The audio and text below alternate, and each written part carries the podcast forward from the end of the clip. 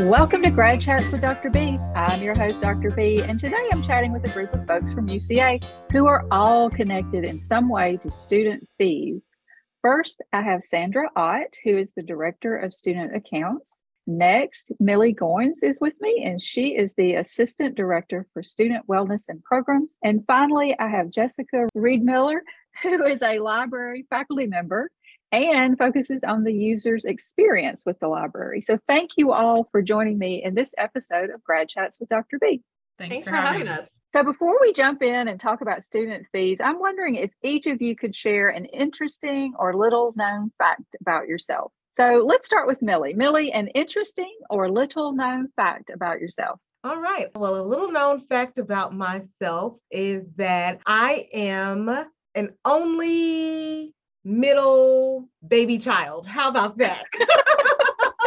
and that, only middle baby child. Okay, so talk yeah. a little bit more about that. Tell us Let's a little talk bit. about that. We'll talk about family dynamics. So some students may be able to relate to this fun fact. I have a half sister who's nine years older than I am. So okay. that kind of made me, you know, the baby, only child, right? Uh, mm-hmm. For a little bit of time. And then I have a step family where I okay. ended up being a middle child. And oh, wow. right. And then I have my pretend adopted family where I am an only child. So I got to experience birth order in a couple different ways. So that's an interesting and fun fact and unique. I suspect there are not many people that can claim that one. That's awesome, Millie. Thanks for getting us started. Let's go to Sandra now. Sandra, an interesting or little known fact about you.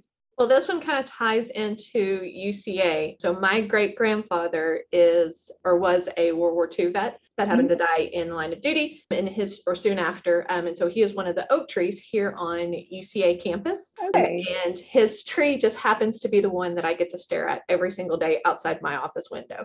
That's awesome. So, can you, for the listener who may not know about that, can you mm-hmm. speak mm-hmm. for just a minute about those trees? Yeah, so it is a UCA tradition that for our World War II students who served and either died in the line of duty or soon after the after service, they are honored on campus with an oak tree that has been planted in their memory. And so there's oh I don't even know how many oak trees right. on campus dedicated to those to those service members, but it is a lot. And so my grandfather, great grandfather, just happens to be one of those service members and I stare at his tree every single day. That's wonderful. What a cool story. Um, and what a nice connection to our campus. Yeah. That's nice. So, Jessica, you, let's go to you. An interesting or little known fact about Jessica. Well, I, you know, there's a stereotype about librarians that we all just kind of get to read books all the time, you know. That's not true it's you know not during the work hours typically okay. although there are a sect of uh, sect a sect of librarians yes i'm gonna i'm gonna go with sect uh, who do reader what we call readers advisory and they they read for their jobs but i actually enjoy reading horror novels and watching horror movies and okay. i don't think you would immediately pick up on that just talking to me no, I would not. in person. that that's my favorite genre. You know, spooky month is coming up, but spooky month is all year long for me. Right. So, so did you grow up always interested in the horror stories? I horror did. Movies?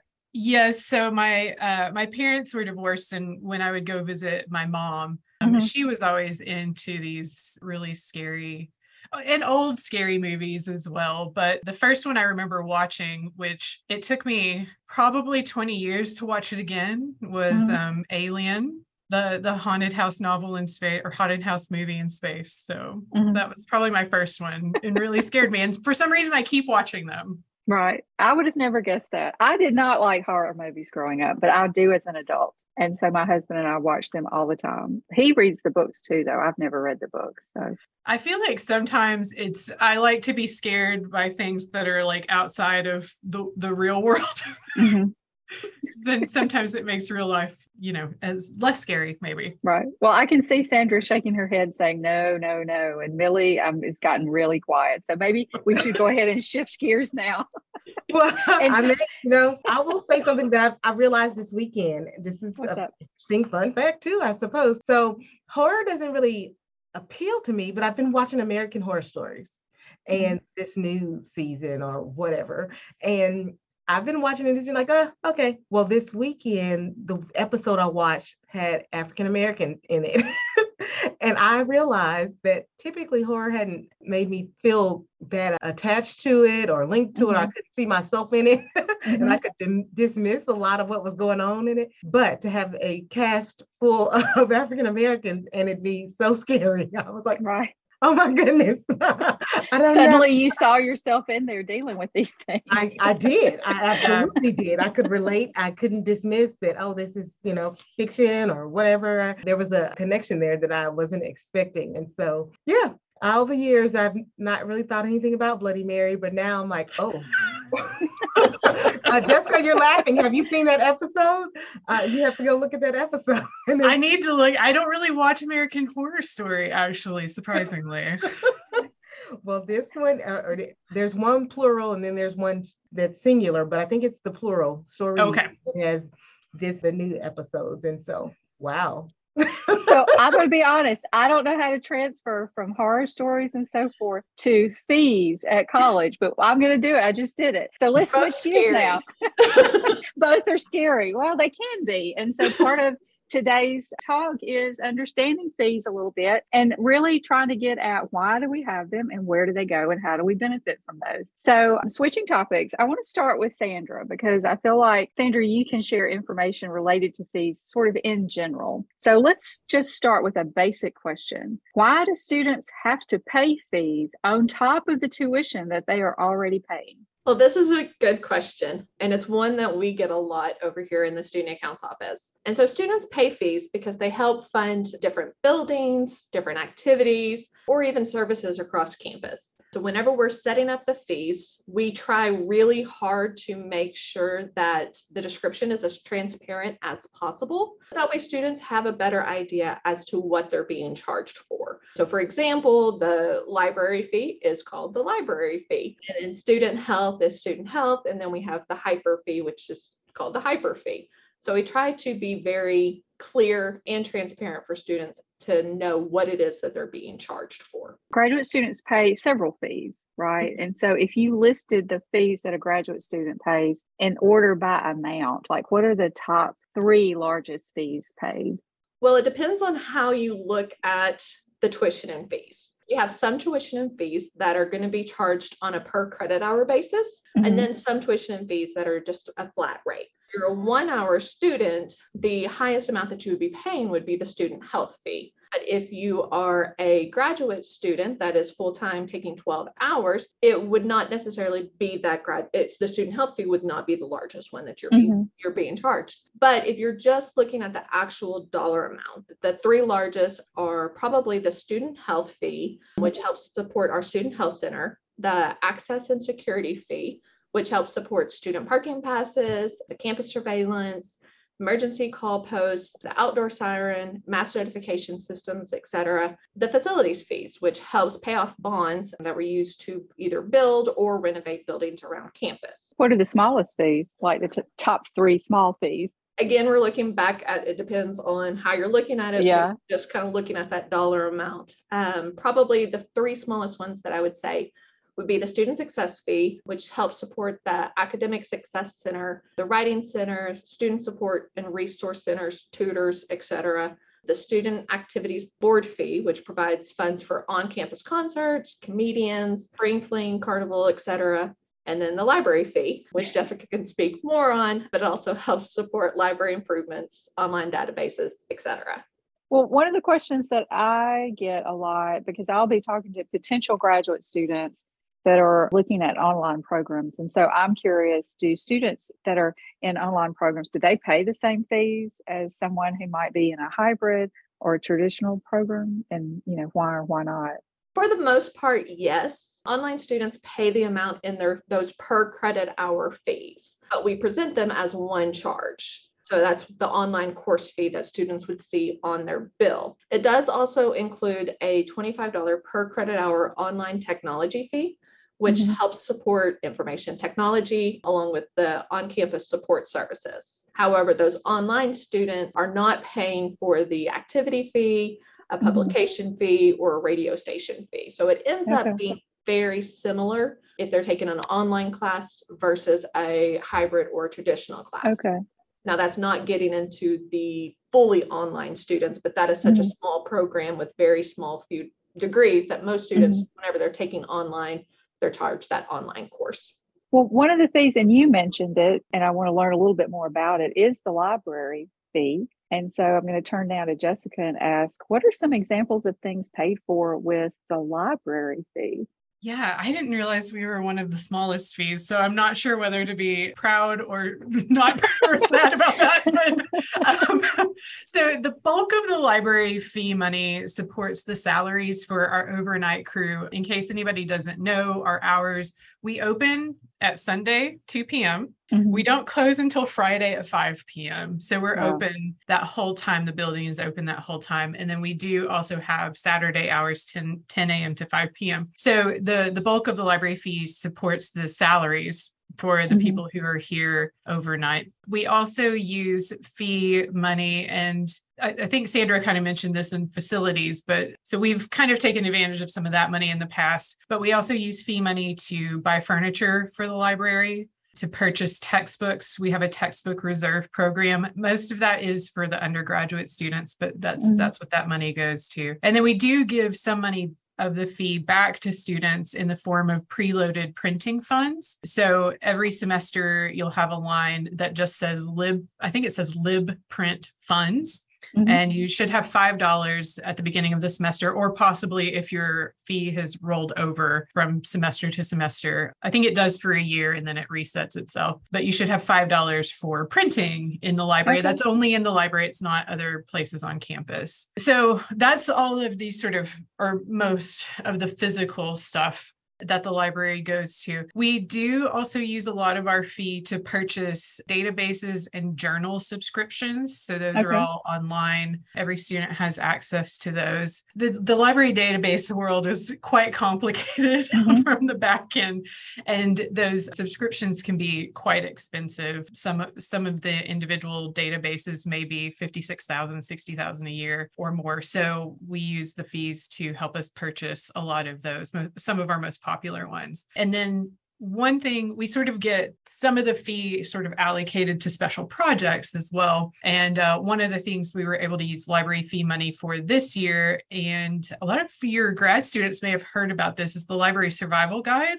Mhm. So it's a little booklet that we make full of research tips from beginner to advanced it talks about the features of the library and then also gives uh, this year we added a new grad student section Thank you. With like yeah it just it said it, it's called advanced researching it's not called Uh. you know grad students start here but it talks a, lot about stuff we've taught for grad Mhm. classes like citation management Mhm. and stuff like that so And I think y'all mailed that out, right? To all we did yes we students? we Yeah. actually had to uh, well we didn't have to justify but we had a little conversation about whether the printing and mailing was part of the student fee or not Mhm. and we decided that it was so Excellent. Let's pretend for a second that you have a student, like a graduate student, and they, you know, they're listening to this fee conversation and they know they pay this fee. And you just talked about library fees, and they're like, okay, but what am I getting out of it? So, like, Mhm. what do you say to the student who wants to get the most out of their library fee? In other words, what are the library resources that graduate students should be tapping into? So I mean, it's it's our databases and journal subscriptions through through those databases. Essentially, the best advice I can give because I I know people realize like oh yeah library databases you can get access to stuff through there, but I think the best advice I can give and the best way to make best use of those is to go to the library databases first and not make Google Scholar or ResearchGate or Mhm. academia.edu. Those are all fine sites. I make use of them, you know, too. But to not make those your first stops because you're adding sort of an extra step in your research process that you might Mhm. not have to do. If you go through our databases, you know whether you have access to something. You know you're not going to Google Scholar's not going to say you have to pay you know $50 to have this article for 2 hours because they do that sometimes you know or or if you're going to these sort of like researchgate academia.edu the versions that are uploaded to those places might not be the final version or the version that you're citing, or they may have been changed somehow. They may be pre peer review, something mm-hmm. like that. So when you go to our databases, you know exactly what you're getting. I think people know probably about maybe our three most used Academic Search Complete, which is an EBSCO product. So if you're using EBSCO, that's probably the one you're using.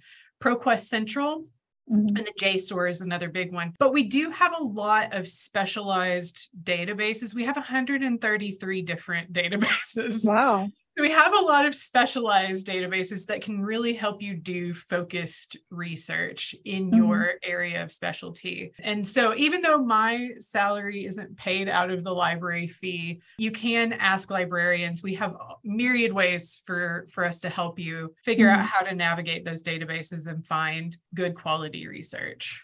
And are y'all available to meet with online students? Like, can they set up a virtual meeting and yes, learn how to do, do those things?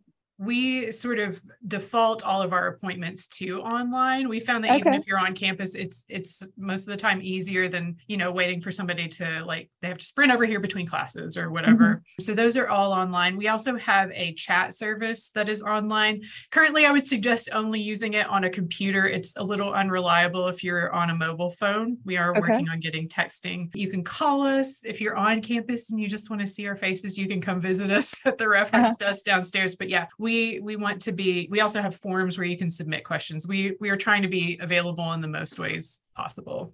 So millie i'm going to turn to you now. My assumption is that student fees support student wellness programs that are in your area right? So can you talk a little bit about some of the programs and or resources that students should be accessing Absolutely. So the Department of Campus Recreation and Wellness is it's a non-academic department, and we're in, within the Division of Student Services, and most of our department is primarily funded by student fees. So okay.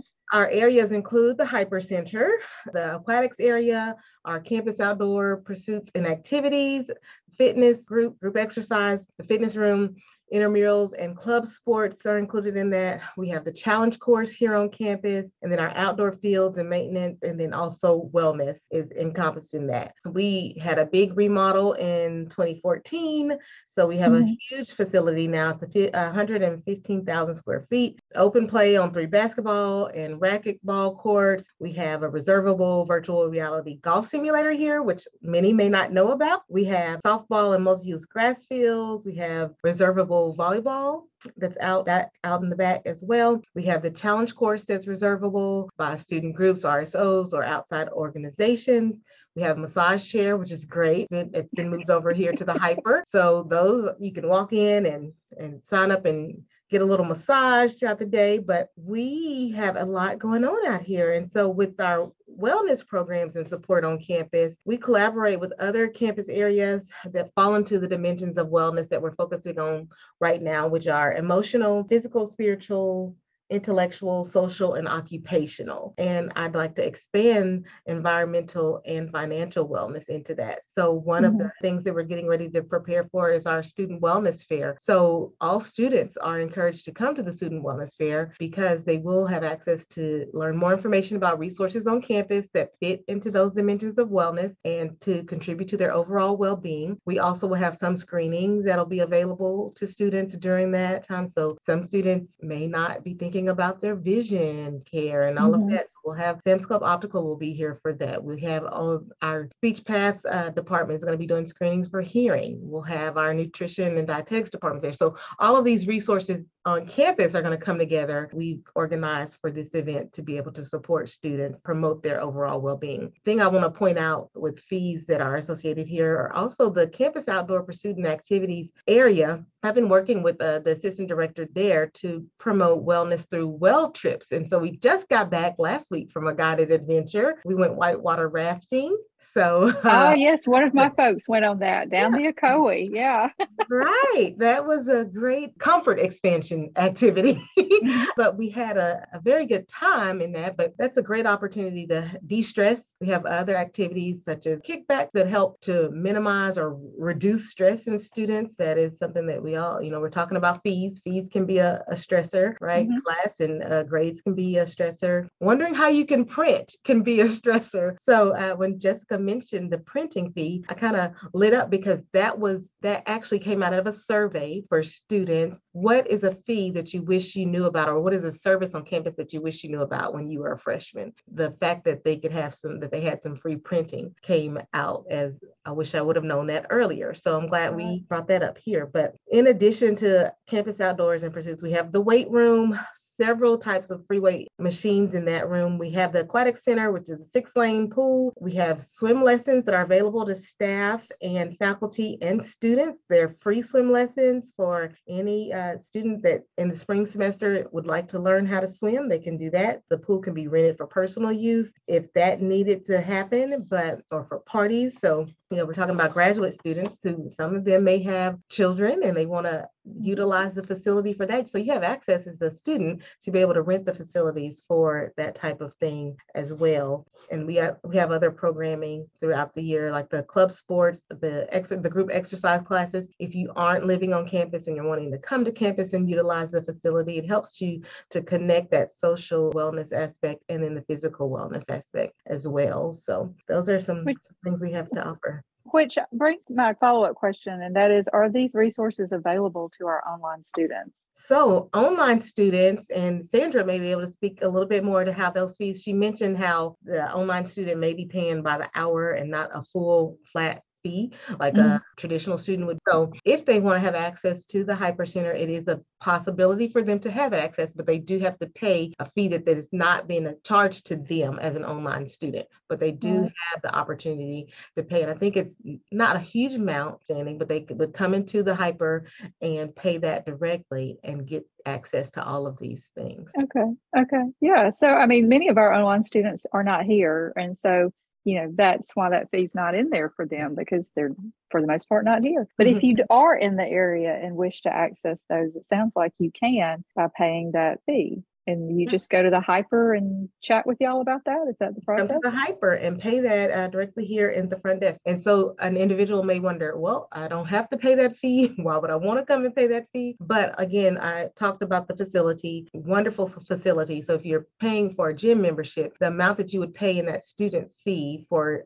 access to the hyper would probably outweigh the benefit that you think you're getting from an outside uh, fitness mm-hmm. facility. Then you also have the opportunity to check out equipment from our COPA area. So kayaks, canoes, tents, all those things that we utilize on that trip that we just went on, those things are available to be checked out as far as bikes. You can have your bikes repaired. So if you're a student that's online, but you want to get a bike repaired or something like that, those things are available and are part of the student fees that you pay to utilize the hyper. Right. So, and that I, you may have answered this, but this question popped in my head. So, you mentioned the trip to, um, to go to the Ocoee mm-hmm. and go whitewater rafting last weekend. So, if an online student wanted to do that, they have to pay the hyper fee in order to qualify to go on that trip, or is that something separate, or how does that work? I don't know. That is something I would have to check into to get okay a full understanding of because that particular guided adventure mm-hmm. was mm-hmm. we paid a fee to do that adventure which included our travel it mm-hmm. included our accommodations which is the students who went they stayed in a cabin